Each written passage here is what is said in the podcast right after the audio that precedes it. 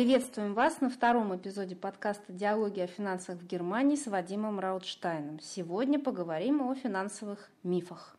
Здравствуйте. Знаешь, среди иммигрантов существует большое количество мифов о жизни в Германии, в том числе о финансовой среде. Эти мифы передаются друг другу, обрастая по пути бородой и даже шерстью. Проблема мифов в том, что часто они передаются от тех, кто приехал в Германию раньше, тем, кто приехал позже – и поэтому кажутся иногда весьма достоверными. Я предлагаю сегодня рассмотреть некоторые из самых популярных мифов. Что ты думаешь? Давай. В принципе, я этим занимаюсь каждый день, когда мне звонят и рассказывают такие чудеса, что мне приходится сначала долго отсмеиваться, а потом развеивать эти мифы. Самый первый и самый стойкий миф, с которым лично я сталкивалась э, поначалу в жизни Германии, это миф о том, что есть авторитет коренных немцев. Но это когда, например, знаешь, тебе говорят, у меня муж немец, и он делает вот так и вот так, и это правильно. Или, например, у нас соседи немцы заключили вот такие вот договора и посоветовали нам. Или так, мои коллеги немцы говорят, что нужно делать это все вот в этом банке. Что ты думаешь об этом в отношении финансов? Ну, скажем так, э, я в Германии живу уже 27 лет, э, некоторые немцы еще тогда не родились, на которых ссылаются эти люди. Поэтому я достаточно много знаю о финансовой жизни в Германии и могу сказать так. Среди моих клиентов большой процент немецких клиентов, и они ничего не знают. Точно так же, как и русские, китайские, японские, американские – итальянские и другие клиенты. В среднем финансовая грамотность не зависит от национальности. Ну, мне кажется, что это примерно так же, как если, например, э, я приехала из России, но я ведь не разбиралась в финансах российских. Мне же это не Совершенно передалось верно. по наследству. Совершенно и верно.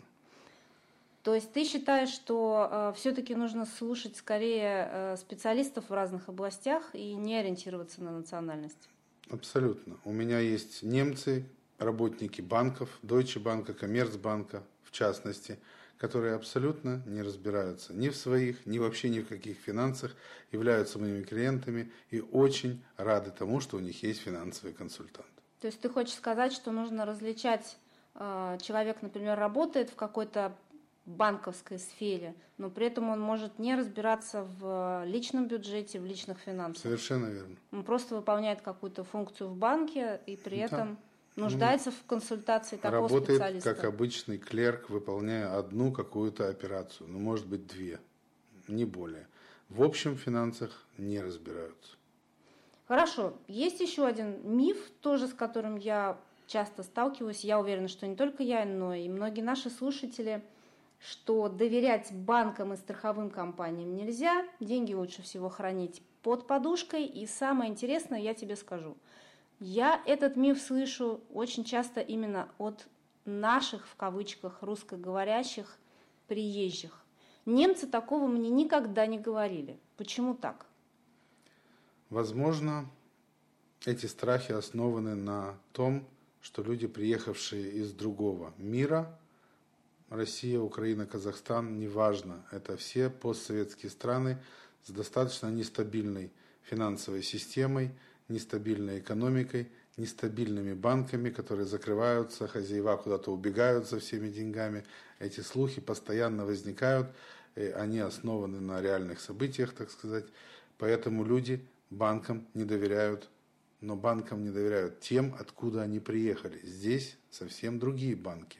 У меня часто э, были такие случаи, когда клиент в день зарплаты уже стоит у банкомата, и как только получает зарплату, он тут же снимает всю сумму и таскает ее в кармане или в бумажнике.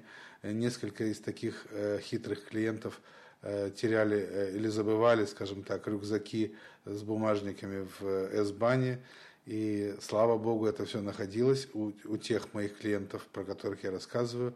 Но я думаю, что часто это и теряется полностью. Все деньги, которые лежат в кармане, находятся в опасности. Их можно потерять, их могут украсть и так далее. Деньги надо хранить в банке. В банке все вклады до 100 тысяч застрахованы, а в частных банках они создали свою ассоциацию и еще на 100 тысяч э, заключили такие страховые договоры. Поэтому, если человек находится, скажем, в Deutsche Bank, в Коммерцбанке, в этих банках до 200 тысяч застраховано. Дай бог вам всем иметь столько денег на счету. То есть, в принципе, это говорит о том, что люди, которые хранят деньги в немецком банке, они могут не беспокоиться о своих э, капиталах, неважно, сколько там лежит денег, до 200 тысяч евро застрахована эта сумма.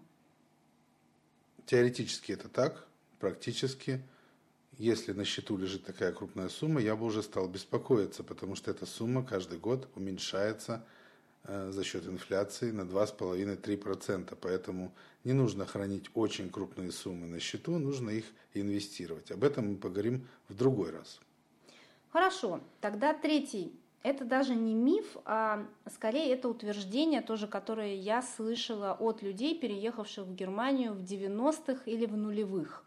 Поскольку я тоже переехала в Германию в 2002 году, я с такими людьми общалась в свое время достаточно часто.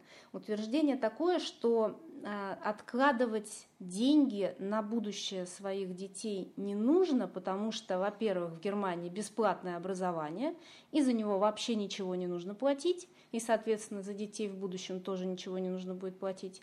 И, во-вторых, родители говорят, мы пробивались сами, мы переехали в Германию, построили все с нуля, и наши дети тоже пробьются сами, поэтому мы ничего не будем копить на будущее наших детей. В чем здесь э, неправильность мышления? Ну, во-первых, э, тот, кто утверждает, мы пробивались сами, пусть они пробиваются тоже сами, на мой взгляд, э, недостаточно любит своих детей. Э, второе, что я хотел бы заметить, э, когда мы пробивались сами в наших странах, у нас не было киндергельд. Здесь платят киндергельд. Дети рожденные в Германии или приехавшие в Германию, и родители, получающие на них киндергельд, скажем так, эти дети были бы этими родителями обеспечены всем необходимым и без киндергельд. Поэтому желательно киндергельд отделить от семейного бюджета и часть этих денег откладывать на детей. Я откладываю на свою дочь, и она к своему окончанию гимназии получит около 45-47 тысяч евро я откладываю только половину киндергельд. То есть за счет государства мой ребенок получит хороший, старт, хороший стартовый капитал.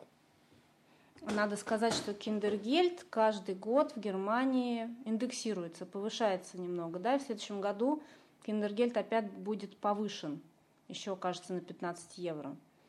То есть возможность э, откладывать хотя бы немного на будущее детей все-таки есть. И опять же, насколько я знаю, насколько я общаюсь э, с немецкими семьями, практически все они это делают, во-первых, а во-вторых, их родители, и их бабушки, и их дедушки тоже что-то делали для своих детей, поэтому их нынешние э, дети уже выросшие имеют какой-то капитал.